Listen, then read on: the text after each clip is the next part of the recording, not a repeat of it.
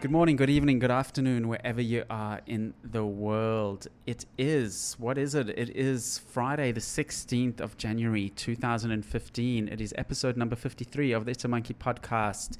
It is the first episode of the new year. Um, thanks for joining us. We love having you. Please uh, follow us on Twitter, Monkey Podcast, follow us on Facebook, send us an email, we love hearing from you. Uh, the numbers have been climbing nicely, so uh, thank you for all your support.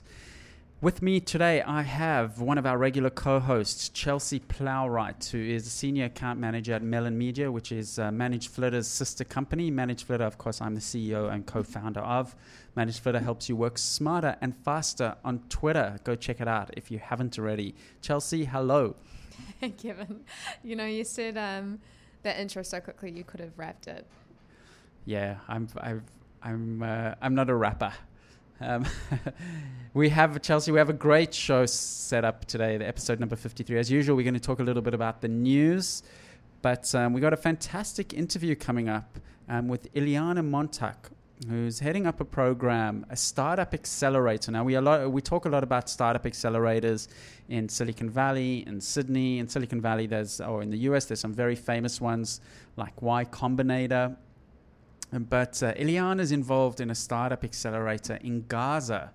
And we'll talk a little bit more about that. Gaza, of course, is that complicated but tiny, tiny piece of land um, in between, sandwiched in between Israel and Egypt that. I was just looking at the Gaza Wikipedia entry before the show, and um, it's been managed by, gosh, probably five or six different countries over the last 100 to 200 years um, Egypt, Israel, um, um, Britain, the, the Ottoman Empire, which is now Turkey. And uh, so it's, um, it's, it's really a, a, a, a fascinating um, piece of land at the at the best, and uh, of course it's been involved um, in in some wars in the region. But we'll talk a little bit more about that, about the Gaza startup accelerator.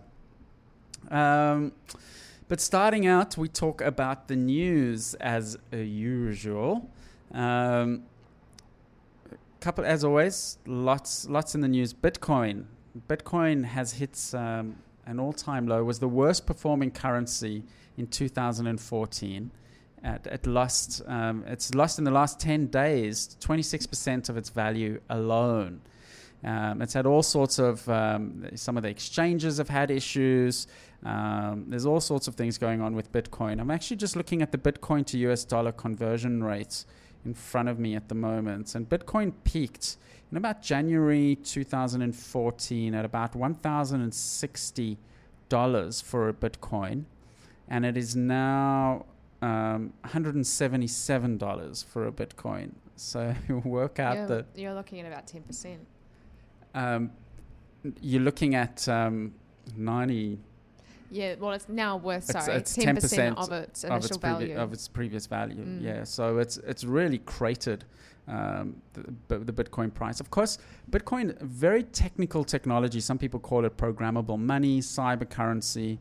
Um, always important to remember that there's two aspects of Bitcoin. There's Bitcoin the platform, and there's Bitcoin the currency and they're quite separate from each other. If you think back to the early days of the internet, which you probably were too young to remember, but there were things, you know, saying like, um, if, for instance, email and the internet were called the same thing, it would be very confusing. Email mm. sits on top of the internet, and you can do other things with the internet.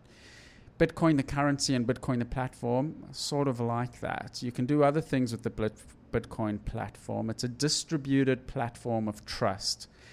We won't get into all the technicalities because it is quite technical. It's still very early days and low level, but Bitcoin, the platform, in my opinion, is here to stay. There's going to be a lot of innovations on top of that platform. But Bitcoin, the currency, not quite sure what's going to happen with Bitcoin, the currency, as is proven uh, by the big price drop. And of course, one of the issues is when the price drops, these people that quote unquote mine Bitcoin, because it's not physical mining, mm. it's, it's um, you know, digital mining, it's suddenly not worth it anymore for them to mine because mining takes a huge amount of electricity and power. Um, I'm reading from an article which we'll put up. Um, the strategy of mining has become Bitcoin's Achilles heel. The design of Bitcoin dictates that the difficulty of mining will increase as more Bitcoins are produced and more miners get involved. So, as there's more Bitcoins, mining gets harder. This has led to mining being dominated by companies that can scale to the point where they can guarantee to earn a certain percentage of Bitcoins created each, day. As Bitcoin's value has dropped, the economics of the mining operation have changed to the point that mining ceases to be economically viable. So, um, interesting technology. Um, and of course, a lot of people just were saying Bitcoin, the currency and the platform, is the future. But um, it's, it's an important time for Bitcoin. If you had invested a substantial amount of money into Bitcoin, where would you, what would you do in a position right now? Well, firstly, I think if you've invested a substantial amount of your relative wealth in Bitcoin, not your nominal wealth, but in your relative wealth, I think you're crazy, personally. Anything more than 5% of your, your actual wealth. Um, yeah, look, I don't, I don't know. It's, it's all very, it's, it's all very, um, risky. There's all legislative challenges. The Australian government last year declared Bitcoin an asset class. Um, you know, not not a current, not a not a traditional sort of currency, which there's all tax implications, etc.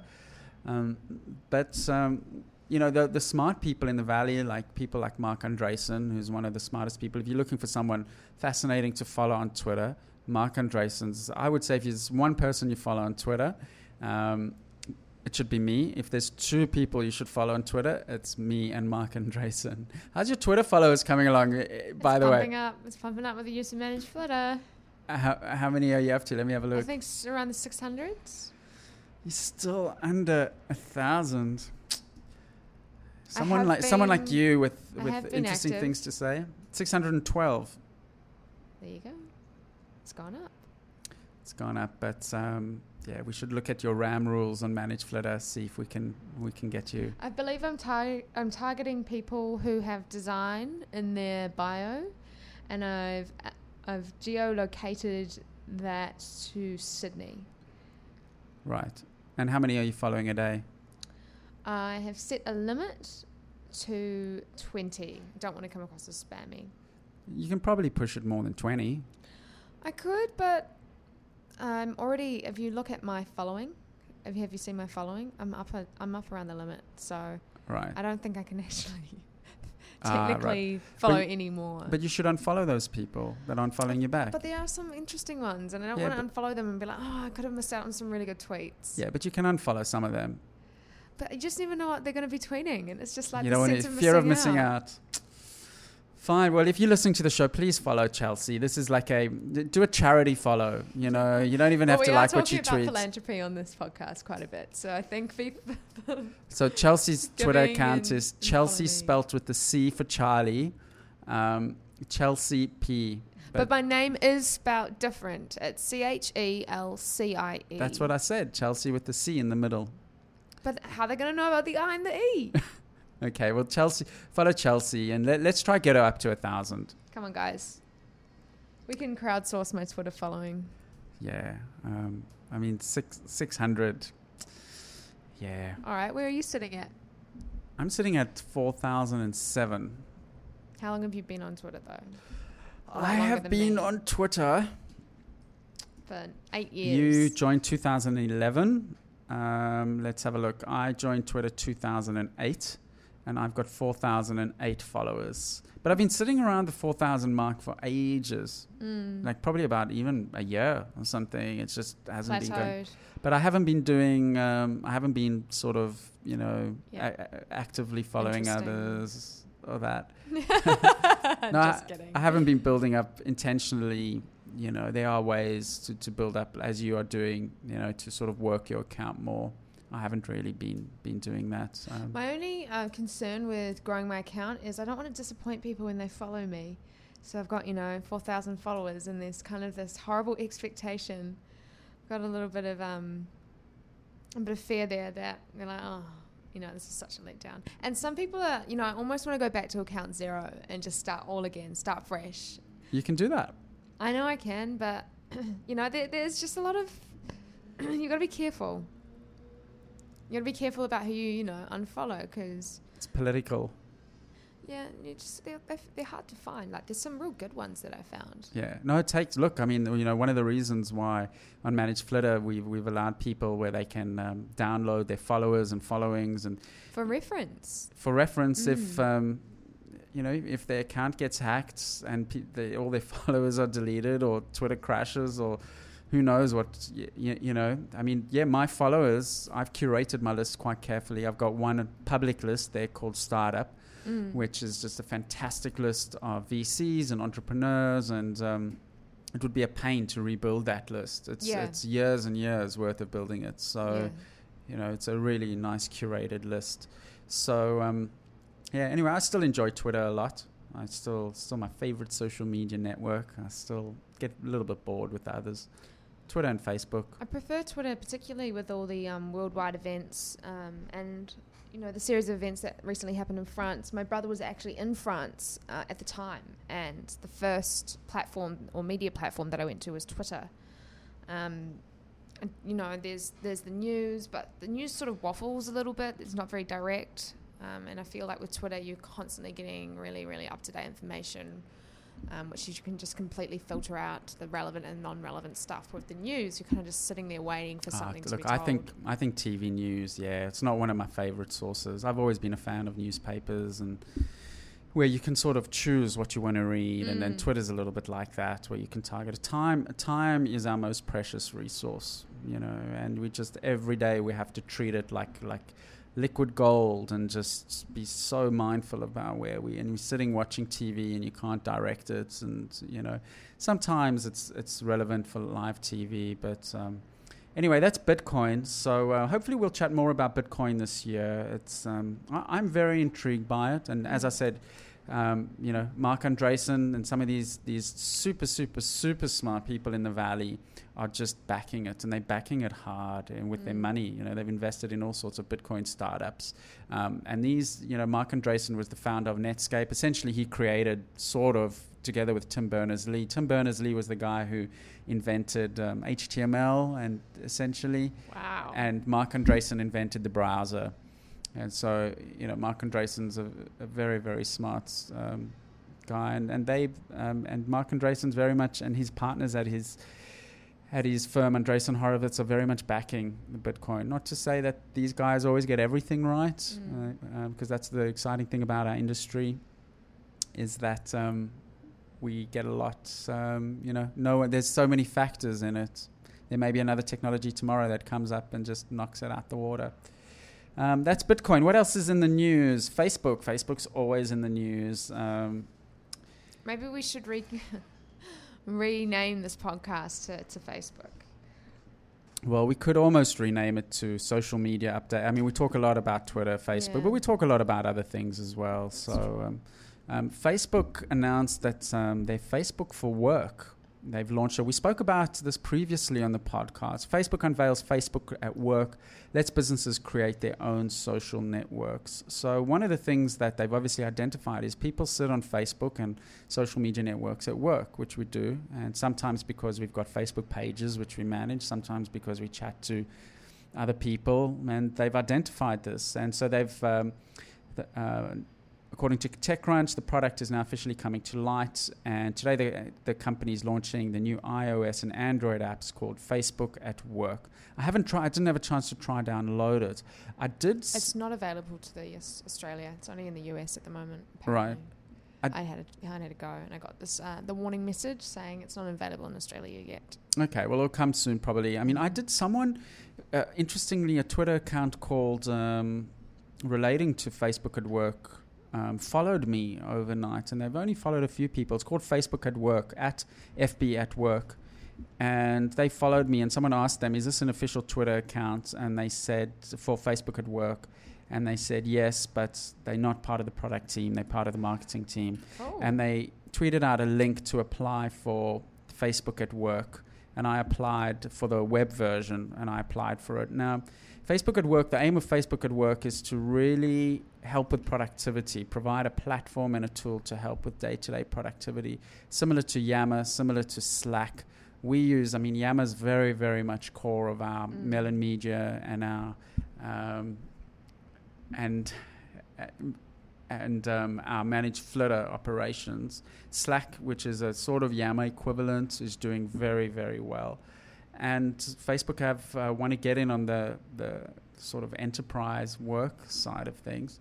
Interestingly, the person behind Facebook at Work is a developer called Lars um, Rasmussen.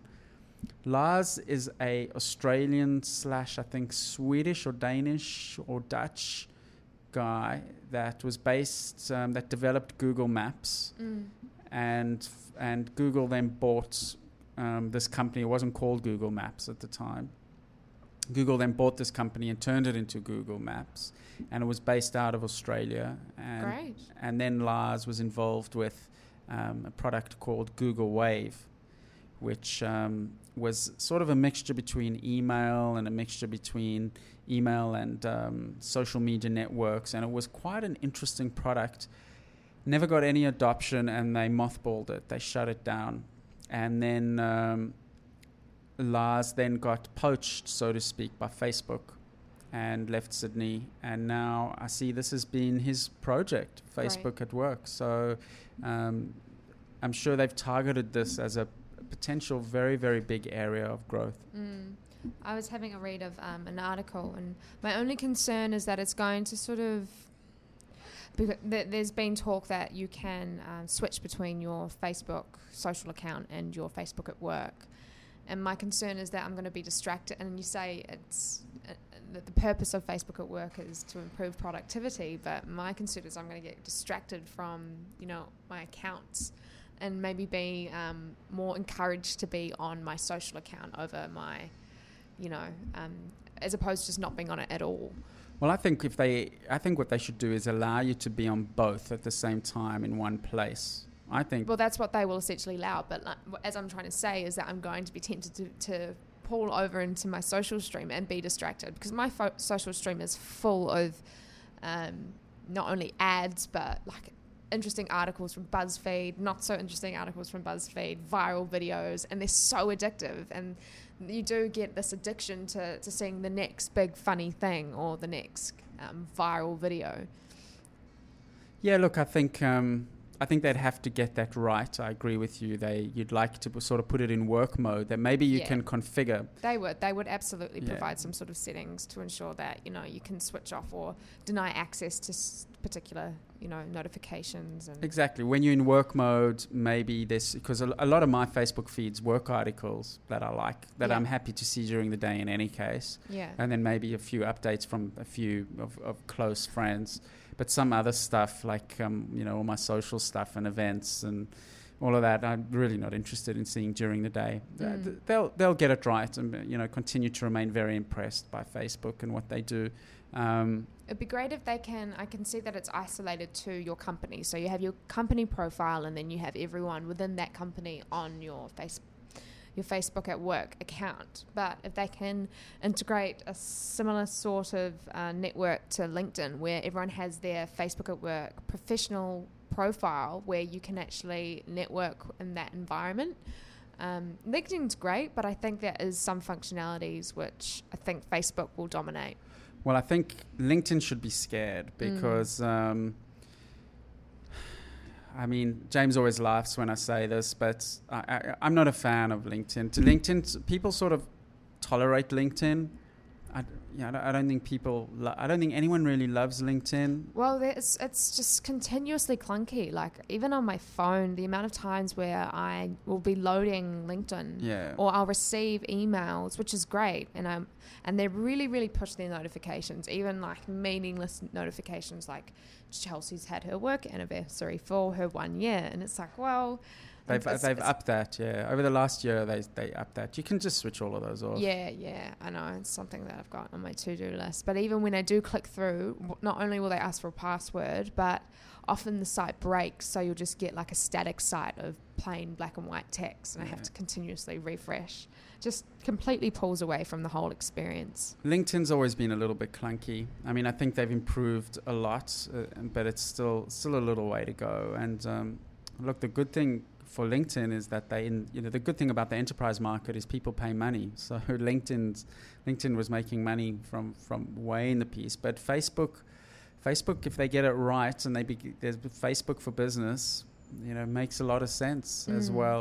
If you're listening to this podcast and um, you know you're not using something like Yammer or Slack uh, or one of these these um, y- you know sort of internal social media networks in a way is what they are. I really recommend it's, it's something that you should look at including in your organization because uh, they add a lot of value. They take away, they remove a lot of friction Mm. and they remove a lot out of the inbox as well, which is really good. And um, it's it's definitely a tip to to give it a try. Um, we've for years it's just been a core part, and particularly with the distributor team. But even not, a lot of people when they come to our office, they they you know like Jimmy, our our, um, our, our hippie bookkeeper who's in his seventies, he always comments on how quiet we are. No one talks to each other. I say we are. We're always talking to each other. It just happens to be on Yammer and Skype, you know. Um, and he just sort of for him, it's just wow, you guys never communicate. Well, Mm. we do. You know, it's just in a scalable way where we can have a lot of conversations at once. Um, so I'm, I've applied for this Facebook at business. See if they um, see if they activate me. Um, yeah, look, it's one of those things that it's hard just to come in late in the game, but sometimes you can get it right, and we'll see what um, Facebook what Facebook um, will do. Oh, sorry. I'm Not sure that was a direct question to me. I'm not sure That's that's that's what's known in radio as dead air. Do you know in radio stations often when they they've got a dead air alarm and actually um, there's an alarm that goes if it's dead air in the commercial radio stations because that's what they don't want to ever have. So it's it's a technical issue or something if, if on the broadcast channel if there's nothing coming out. Wow. Yeah, there's And then if it's just like a dud radio host, then you're gone the next day. exactly.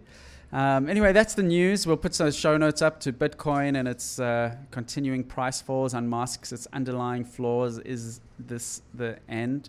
And also about Facebook um, for business. This is episode number 52, 3. Have to be up in the, it's definitely in the 50s because I remember we celebrated the 50th episode not not long ago. So we're up to 53. So this is you're listening to episode number 53 of the It's a Monkey podcast. We talk about everything relating to the tech economy, social media, startups, etc. Um, tweet us, email us if you want a shout out. Um, we'd like to start doing more of this this year. If you want to comment on the show, you go to it'samonkey.com and you can comment on the show, get some discussions going, and um, you can also subscribe on iTunes, so it just pops it in. I use a Android podcast um, app called Podcast Republic, I think it is.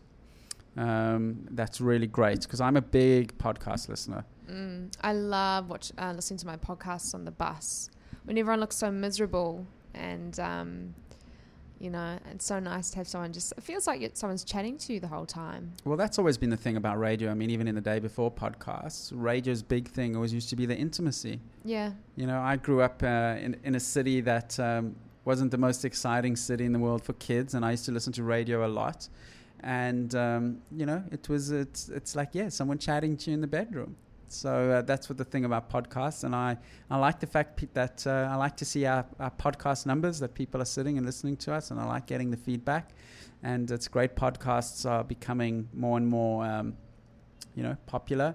We try to put a quality podcast together. We try not, you know, I always try to keep the listener in mind. And if you do have any, if you are listening and you have any ideas of what you'd like more of or less of, you know, some people say you want it shorter, some people say they want it longer. We're not going to please everyone in that aspect, but we're always absolutely open to feedback. Or, you know, spend quite a bit of time trying to find interesting guests. Mm. Um, and um, you know, it's been going for a couple years now, episode 53. So um, we plan on sticking. I'd like to eventually make it weekly, even daily. But maybe if we have a producer, then you know, one day um, can get in. But at the moment, whilst we're doing everything ourselves. Um, anyway, we're going to take a short break, um, and then we're going to come back and going to talk to Iliana uh, Montauk um, from the the Gaza Startup Accelerator about um, startups in Gaza. Um, stay with us. We'll be back soon.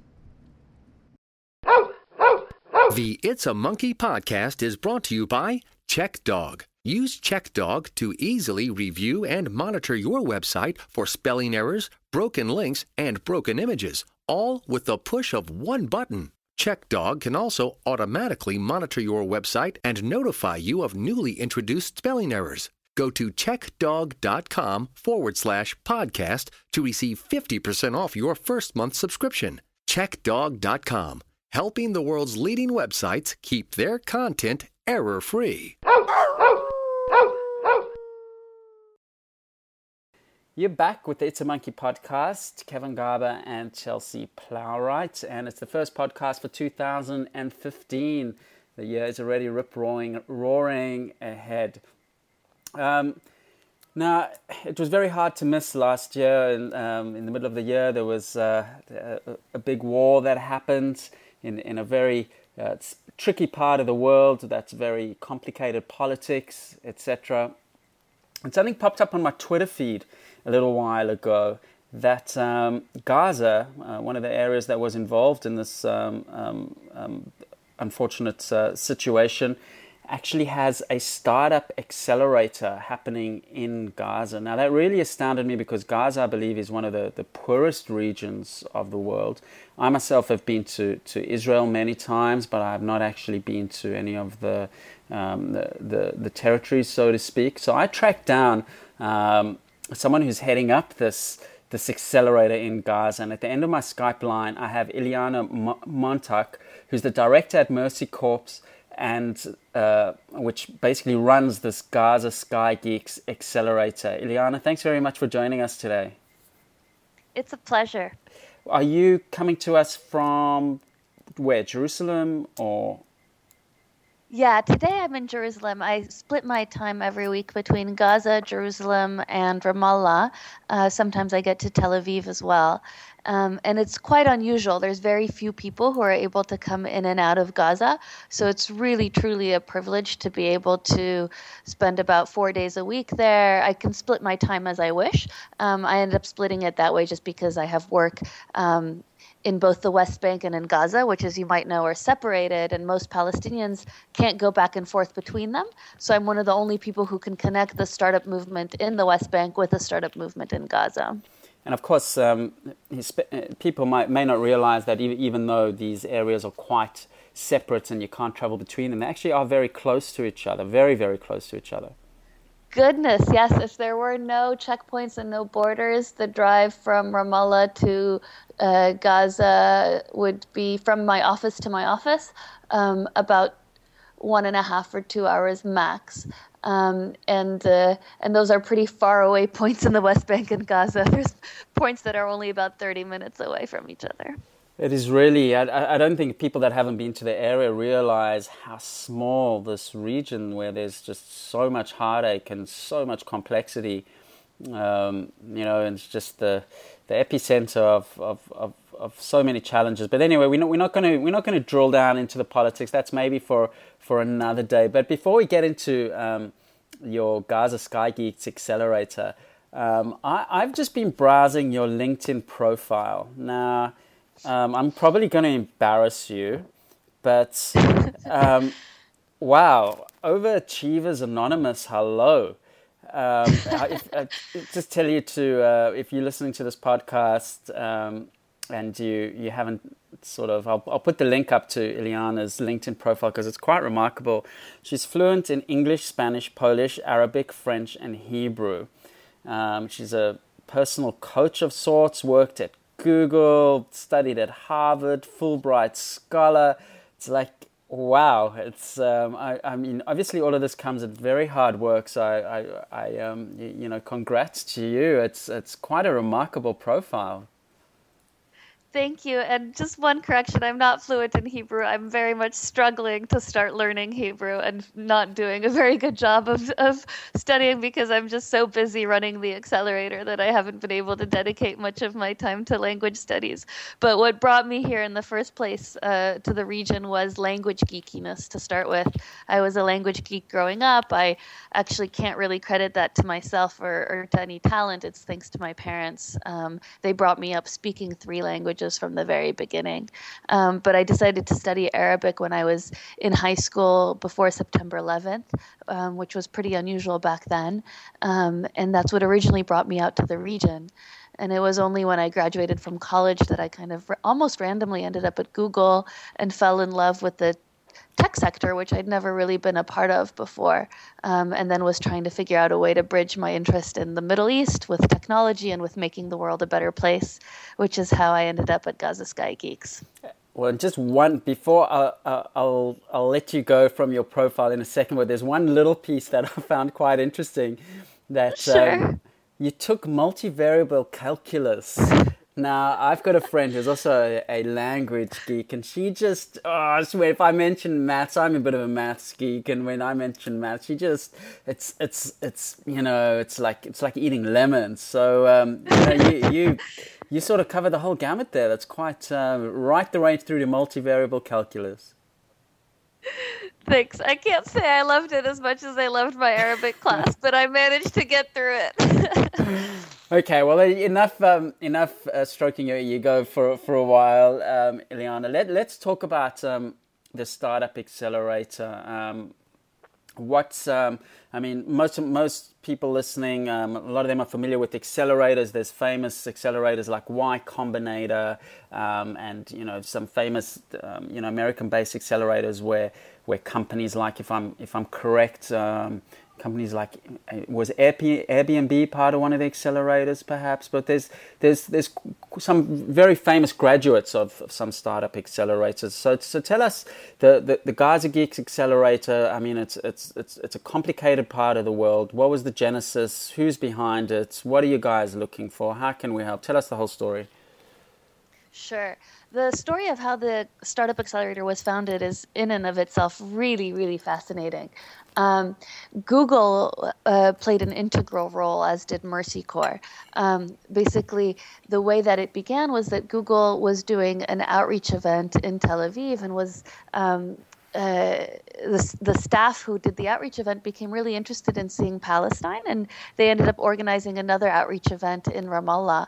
And they discovered that it was the first time a large tech company of that sort was in Palestine, and there was just an incredible thirst for uh, contact with Googlers. Um, so they ran an event that had over 300 people attend in Ramallah, and and they saw that there was a lot of talent, um, and that that talent was untapped and very early stage. Um, uh, and clearly could be fostered. And they uh, became really curious about Gaza and wanted to go to Gaza um, to see if there was a similar potential there. Um, and there was just no way to get into Gaza because the borders are closed. Um, and so they ended up connecting with Mercy Corps, which is a large humanitarian organization and economic development organization that has been working in Gaza very successfully for decades. Um, and Mercy Corps had actually already pinpointed the tech sector as one of the only ways to grow Gaza's economy um, because the borders are closed and you can't get um, equipment for, say, a factory in and out very easily. Um, uh, what you do have is incredible opportunity because of really strong internet connections um, and very high levels of education. So Gazans are amongst, or Palestinians in general, are amongst the most uh, educated in the Arab world. The literacy rate is 99%. Levels of tertiary education are very high. Um, people in Gaza, especially, are very well connected um, to the internet and to technology because it's one of their only ways of interacting with the world. So, you know, when I got there, one of my biggest surprises was that everyone who comes to the accelerator has a better smartphone than I do. And literally, even during the conflict, I had people in Gaza reaching out to me as they were being bombed. I was in the United States at the time. Um, they were reaching out to me asking me to buy them the newest uh, smartphones um, and bring them back with me um, so that they would have a way to be able to continue accessing uh, their um, their email even when their computer batteries went down. Um, so anyway, quite, so I was quite surprised mm-hmm. in reading that um, the literacy rate in Gaza is something like ninety nine point nine percent. Is is that is yeah. that right? Yeah, it I mean, it is. It is. I, and, and I, I think a huge that part of that has to do with the culture. The the, right. the culture of the people is just very very focused on education, um, and uh, and I think part of what everyone experiences when they go to Gaza, and certainly what I've experienced, is that people there are just remarkable, so hardworking, so optimistic, so um, adaptable. And that's what's made me fall completely in love with working there um, and with, with the Startup Accelerator specifically. Um, and I think that's what uh, Googler saw and what Mercy Corps saw and what led to the beginning of all of this in 2011. And um, so, have there been how many sort of you know um, rounds of, of uh, intake have there been, and um, you, you, know graduates of the program, any successes that um, you know are still going? Because I mean, startups startups at the best of times are, are very tough, very risky. Most of them fail. Have have there any that have sort of poked their head through and are self sustaining and um, you, you, know live to um, live to to go on? You know, what's fascinating about this is that we're at the very, very beginning of it. So we just did our first round of investments um, uh, exactly a year ago. And in the that point of time, we invested in three startups. After that, there was one more investment. So there's been a total of four investments so far. Um, for the first two years of our existence since Gaza Sky Geeks was founded in 2011 with a generous grant from Google, um, from 2011 to mid 2013, we ran outreach activities to make sure that people even knew what startups were. So, for instance, one of our first startups to receive investment, um, uh, the CEO's name is Mariam. She's the first woman in Gaza to ever receive investment for a startup. She was a third year computer engineering student um, at the top university in Gaza uh, in 2012 and had never even heard of a startup, had never even worked on a really independent project. Um, and uh, she heard of the startup weekend that we are running, which is our way of generating awareness. It's our big outreach and pipeline activity. Um, she heard Googlers were going to be coming, and she went to the event not because she knew what it would entail, but because she wanted to meet international experts. Um, and when she got there within an hour, she was pitching an idea.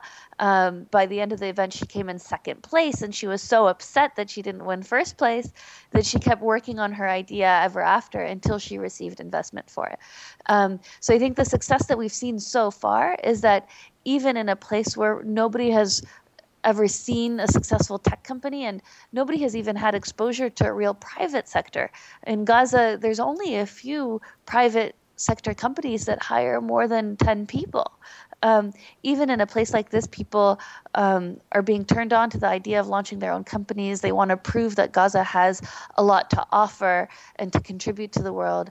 And they're working on their ideas, and, and they've received the first round of investment, which for us is a huge success given the short timeline on which we've been working. I'm probably going to ask, you know, um, a slightly political question. I guess you know Israel is is very very famous for its startup culture, for its startup successes.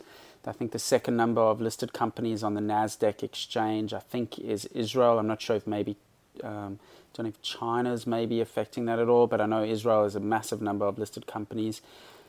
Has there been? I know there's there's a real sort of um, you know gulf uh, b- b- between politically and practically and, um, and and and trust issues. But is there has there been any positive externality?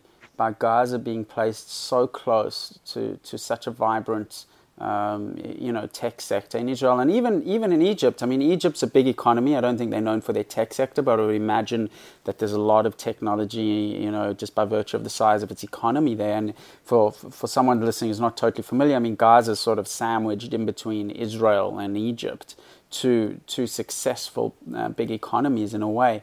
Um, uh, you know, it, it's it's you, you mentioned that some of these people hadn't been exposed to any um, commerce and companies and things like that. It's, it's, it surprises me being you know that it's in between two big economies and they haven't.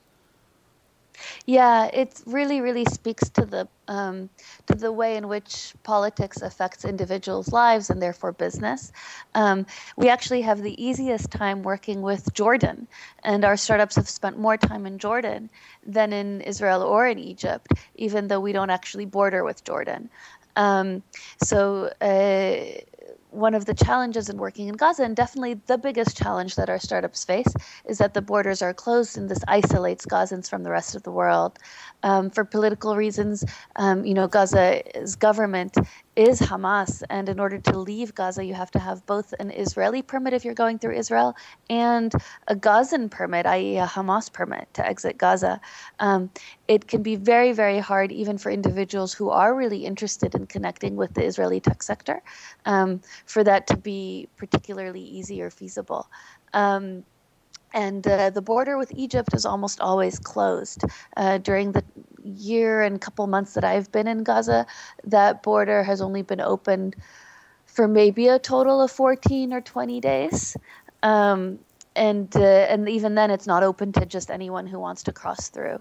Um, so our startups, where we've been able to create a lot of success, is that um, Mercy Corps, as a humanitarian organization, has been able to receive permission to take our startups out of Gaza through Israel. And we've been able to take them to the West Bank and to Jordan. And this has really been a historical and pivotal moment for the startup sector in Gaza. Um, when we took our teams out, we took about 10 people out in 2014 half of them were leaving Gaza for the first time in their lives. Um, for those of you who are based in the United States, maybe you're familiar with the San Francisco Peninsula and Silicon Valley. Gaza is literally the size of the peninsula. It's like from San Francisco to San Jose. Um, it's about five miles wide and twenty uh, five miles long, uh, wide and twenty five miles long. And most of these people had never been outside of it in their entire lives. Um, so what what we're able to do that we see is increasing the speed of the sector in Gaza the fastest is this kind of connection, both taking Gazans out and also bringing international experts into Gaza. And we're pretty much the only organization in Gaza that can create that kind of connection. Um, and for us, so far, the easiest place to create that and one of the most important places to create that has been in Jordan, um, because Jordan is considered one of the startup hubs of the Middle East. Um, and it's definitely one of the places that a Gazan startup, if, if it starts having traction, um, is going to need to open an office. And it's also one of the places where most of our investors are located.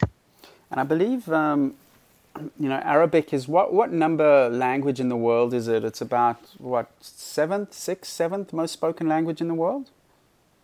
I am not sure, but what I know is that it's the fastest growing language on the internet right now. Right. I, yeah, I would I would believe that, and um, so I think I think I read that um, that it was Google.org that actually seeded um, the startup accelerator. Is that correct? Yes, that's correct. So Google.org is the the philanthropic sort of entity of, of Google, who's uh, they invest in all types of philanthropic type of uh, projects. It's not it's not actually Google itself, although obviously I think they get all their money from the parent company, so it's one big happy family, I suppose. Yeah, and it was really, really generous of them and, and quite a unique circumstance to receive a grant to spark the very beginning of an innovation movement in Gaza.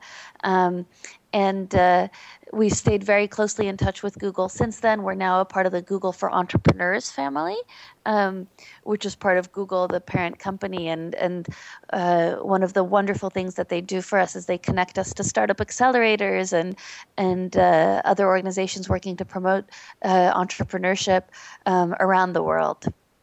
So tell us this crowd, um, Iliana. Tell us this crowdfunding campaign that you got on at, at the moment. Um, I believe it ends in, in a few days. And um, what exactly are you raising money for? How much do you guys have to go? Where you're at with it all? Yeah, the campaign ends in a week exactly. Um, and we would absolutely love everyone's help making it a success. Uh, the URL is gazastarts.com. It's on Indiegogo, and that's gazastarts.com. And the goal of the campaign um, is to raise at least $250,000 so that we can keep the accelerator running in 2015. Uh, our initial grant from Google has come to an end, um, and we're currently reaching out to larger strategic partners. Um, and because of the politics of the region, um, not everyone is able to engage engage their brand with entrepreneurship in Gaza. So even though our entrepreneurs um, at Mercy Corps Gaza Sky Geeks are launching startups just like entrepreneurs anywhere else in the world, um, sometimes companies or individuals hear the word Gaza and um, and uh, aren't necessarily able to get involved. Um, and so the crowdfunding campaign was our way to get the word out there about the work that we're doing, about our entrepreneurs, um, and get people who are able to support us uh, joining as quickly as they can to make that possible. Um, the campaign has already saved our co working space so that we can just keep the co working hub open with one startup coach there. Um, and right now we're fighting to keep our full staff, which is just a modest total of three people. Um, and those people um, will be running our outreach activities in 2015 so that we can have another round of startups to invest in, as well as continuing to support our current startups and hopefully, if we can raise enough funds, uh, take them on their first trips to Europe and the United States. Should um, see if you can bring them to Australia as well. I'm sure they. I mean, it's a little bit further, unfortunately, but um, um, there's we can I can connect you with some um, some accelerators here that I'm sure would would be happy to host if um, you know if if it all works out. But I, I can send you some information about that. We'd love that, and I have a call scheduled with someone in Australia soon. We've seen quite a bit of interest um, on uh, the campaign so far from Australia. I think Australia is in the top 12 donating countries. And um, we'll we'll put all the um, we'll we'll put all the links up there um, um on the on the show notes to the podcast, so people will be able to to um, donate um, sort of as needed. And you know, I think I think one thing I've noticed, and I, I, grew up in South Africa, and it's and it's also had a lot of you know socioeconomic challenges, and and for me, there's very few intrinsic human qualities, you know, that we we don't sort of learn as we grow up, but but wherever I go, people want to be entrepreneurs. They want to build stuff. They want to create stuff. They want to um, solve problems. It's really, you know, what makes us so special about humans. And I think um, it really is the solution to a, a, lot of socioeconomic problems. So I think it's, it's, it's really a fantastic initiative. I was personally very surprised and encouraged to see that such a program exists in, in such a tricky um, part of the world. So um, um, any which way we can help, um, you know, we'd, we'd love to help. And hopefully the hopefully the politics people um, you know people don't don't see an end to it but I, I always remain hopeful that hopefully in our lifetime we will see we will see an end to the complicated um, politics that makes people across the board suffer so much. You know one thing that makes me so hopeful is that even with the circumstances as they currently are, startups and uh, entrepreneurship more broadly is a place where people can take their future into their own hands, no matter what's going on around them. Um, you know, the next Facebook could be invented from a place like Gaza. Um, and one of the reasons that I believe in this work so deeply and, and have stayed um, is that uh, places that uh, face a lot of challenges are often the cradles of innovation. Um, and I do believe that the next round of innovation will be coming from frontier markets like ours. And one of the things that makes me believe in that is the enthusiasm that we see in Gaza. We had over 600 people apply to our most recent startup weekend, which happened last June. And the event took place literally during the build up to the most recent conflict. There were already 20 airstrikes um, and rockets a day, and we were able to hold the event despite that. Um, it was still in a kind of safe area in Gaza. Um, and we had international mentors coming from around the world, and they said they had literally never seen so much energy at any startup event that they had ever been to. Um, so that's one of the main reasons why we decided that even though the funding that had initially sparked all of this was ending, we had to find a way to keep growing this momentum. What's the um, level of English like? Um, excuse my ignorance, but what's the level of English like um, for the youngsters in Gaza? Yeah, no, that's a great question. Um, about 40% of our entrepreneurs speak English quite fluently and are able to conduct business in English, um, and about 60% uh, do not. And they actually started demanding English classes recently because um, one of the things that we've been um, making sure to do is share articles about startups from around the world, and a lot of these are only available in English, um, as well as mentorship opportunities with English speakers. And so we actually have a volunteer now running an English class at the accelerator itself, um, so that our startups and people in our pipeline are able to improve their English uh, level accordingly. Do they speak um, Hebrew at all? Only the older generation speaks Hebrew. So for for pe- people who might not know the background, um, Israel uh, Israelis uh, controlled or, or, occupied or were in Gaza. Um, within Gaza's borders um, until about 10 years ago. Um, and so you had Israeli farms and things like that in Gaza back in the day. Um, and also back during those times, Gazans were able to receive permits to work in Israel. Um, and so people in, in, a kind of older generation uh, sometimes speak Hebrew because they used to spend, um, you know, years working in a place like Tel Aviv. Uh, but the younger generation has had absolutely zero contact with Israel um, and does not speak Hebrew. And they and they can't get um, work permits to work in Israel anymore. The border is almost entirely closed. The exceptions are for um, medical cases. So when people have diseases that they're not able to have addressed within Gaza, and they're able to get permits sometimes to come into Israel for treatment. Um, and there's a small group of businessmen. Um, I don't know what the precise number is. I, I, think it numbers in the hundreds who have permits um, to to exit Gaza for business purposes. Usually, it's to pick up goods, Israeli goods that are then sold in Gaza, because almost everything that is purchased in Gaza is actually produced in Israel. Um, and uh, and a group of Gazan businessmen exits every day to pick up those goods and drive them back into Gaza. Not a uh, not an easy not an easy situation. Um, uh, but um, look, it's uh, what you folk are doing are really good. And um, let, why don't we catch up in a few months? I'd love to hear the progress of, of um, you know some of the some of the startups, and maybe if you can even um, you know if there's a particular startup where the English is um, you know podcast friendly. Um, we'd love to chat to actually one of the entrepreneurs themselves, and um, you know, and hear what they're up to. Definitely. We might even be able to get a group of a few people together uh, for a kind of fireside chat if you'd like to do that. That'll be really great. Iliana, um, really appreciate the time um, um, you're taking to talk to us. I'm going to put all the details on the show notes and we'll put it in the email that goes out. Hopefully, we can um, push a little bit of um, funding your way and um, let's let's you know we, we have to have to focus on the good and contribute towards the good a lot of a lot of um, the, the, complexities in this world are a little bit out of our control, but there is there are some parts that are in our control, and we can just uh, try to prop those up. And uh, I think this is one of these these great initiatives. Thank you so much. There's, you know, people who are working in Gaza every day. I think often in the news all you see is rockets, but in fact, uh, most of the time the situation is quite stable, um, and they would just love to connect with you and receive your support. Appreciate it. Well, thanks for joining us on, joining us on the podcast, and um, good luck with the campaign. Hope you reach all your targets. Thanks so much, Kevin. Thanks a lot. Bye bye. Bye bye. The It's a Monkey podcast is brought to you by Manage Flitter. Manage Flitter helps you to work smarter and faster on Twitter.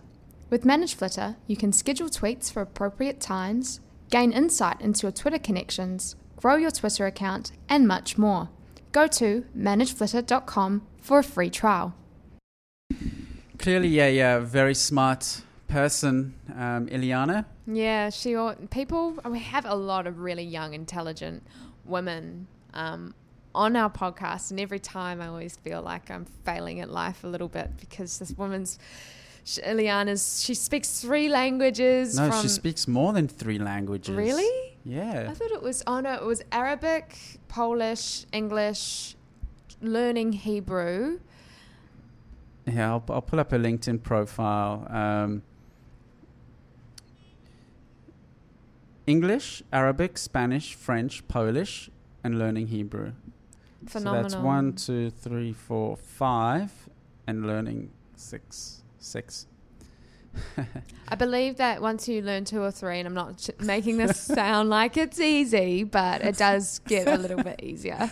I don't know. And apparently, there was an article that I read the other day about languages. Polish is the hardest language to learn because it's of its tenses and it's this and it's that and it's apparently you know. So um, anyway, um, but yeah, look, the Gaza, the Gaza startup is is I found quite an interesting um, story. I mean, I'm very like I think most people are very pro peace. It's quite simple. I mean, I think there's a lot of innocent people that get caught up in in, in all of the conflicts, and um, you know, um, I think people, most people want a better life for themselves. It's a very, very, very complicated part of the world, Mm, though. I mean, mm. you. You, you can't even begin to understand the complexities until you go there. And even then, every day you're discovering a new layer and a new nuance of the region. And that's why people that, you know, when people ask me a question about the region, because they know I've been there, they know I'm Jewish, and they say, you know, what do you think about it? Or they confront me about some, some controversial thing that they say. And I say, look, there's people a hundred times smarter than me that haven't been able to sort it out. I mean, how am I going to say anything that's going to be able to impart some wisdom? There's been every U.S. president and, um, you know, um, all sorts of, of, of Nobel Prize winners. Um, but there's a lot of people on the ground. They, they want to they want to build tech startups and they want to create stuff and they want to build a better life for themselves. And um, so anything that goes towards peace, everyone's happy with. And Iliana did say that one of the biggest, um, you know, within the top 10 countries for this campaign is Israel. And a lot of Israelis, I know for a fact, because I talked to them, I visited, a lot of them just want peace Mm. and, and they'll do whatever it takes. So I think if this results in, um, you know, startups and, and people being uplifted and jobs, um, Wouldn't it be Wouldn't it be fantastic if something came out of this to help relieve the you know the pain and the suffering that's happening with the war and unite you know the youth of the of Israel and, and Gaza and Egypt? Um, if something came out of this particular accelerator that would as directly result in, in peace and um, you know in communication and understanding. It would be fantastic, you know, and it's possible. You know, the youth, the youth are, um, the youth of today are amazing. You know, they're exposed to all sorts of positive inputs. Um, you know, as I've mentioned, very tricky part of the region. Syria's very close by, and Syria's just all sorts of mess going on there. Interesting that you said Jordan is, is um, you know, the country that they they sort of land up doing work with. Jordan's quite stable. Um, Israel does have some diplomatic ties with Jordan. You can, as and an Israeli, go to Jordan and you can fly to Jordan. Um, so they do have some diplomatic ties with Jordan. So uh, interesting that they, they're working with Jordan. I even think a managed flitter competitor um, might actually be based in Jordan. So that's quite interesting. So they may have some, you know, a, a bit of tech, tech happening there. Um, interesting Google Ventures, Google, not Google Ventures, Google Entrepreneur. org, Google, okay. Google.org. So I thought it was to Google entrepreneurs. Um, no, it's Goo- Google.org, which is the philan- philanthropic arm of Google, have invested, um, you know, provided some seed money. Google's got a, uh, a, a pretty substantial office in Tel Aviv, Mm. um, and it's got some good engineering um, coming out of there. And as I mentioned, Gaza is is is sandwiched in between Israel and Egypt, two successful economies. And if the politics were taken aside, they could benefit from both. Um, never been a sovereign state ever. Those you know those territories, which is interesting. So, I be, you know, I like the fact that they've kept this startup accelerator. They've they've I can sense they've kept the politics out of it, so they tr- because it's not in their interests, Mm, mm. you know, I and think it's that's they, very smart. you know they're Yeah. not m- trying to make any political statement Yeah. about it. Um, And focusing energy for you know the benefit and um, focusing on the, the good. I think the, the the politics can just suck the energy out of some environments. Um, so, and it, and what's also great to see is it's it's pretty even even. You know, there's half women, half men, and people as young as thirteen being accepted into to hackathons is phenomenal. Yeah, and that's the beautiful thing about the internet. You know, you got access to the internet, you learn how it works, you can become a coder. You know, with if you got the right aptitude and diligence, you can become a coder. Mm. Um, I have noticed myself, you know, apparently Iliana said that Arabic is the fastest growing language on the internet. I I have noticed myself bubbling through into my Twitter feed from retweets and, and things like that. I understand a little bit of Hebrew, but but no um, no Arabic. And a lot of you know the people are young in, in Gaza, very very young, which in a way is a, a, good thing because you know they can uh, they got the energy and the wherewithal. I was, you know, even though I'm so familiar with the region, probably more than than, than a lot of people, I, I was incredibly surprised to see the literacy rate was so high. 99%. Yeah, it's really unbelievable. You know, b- being knowing that it's a very uh, a struggling, you know, economically, etc. That be related to um, religion, reading the Bibles and reading. Probably, probably partly. I mean, Iliana did mention it's a cultural thing. You know, just Mm. like in the, the Jewish culture as well, and, and some of the Asian cultures, education is you know just so central. It's just Mm.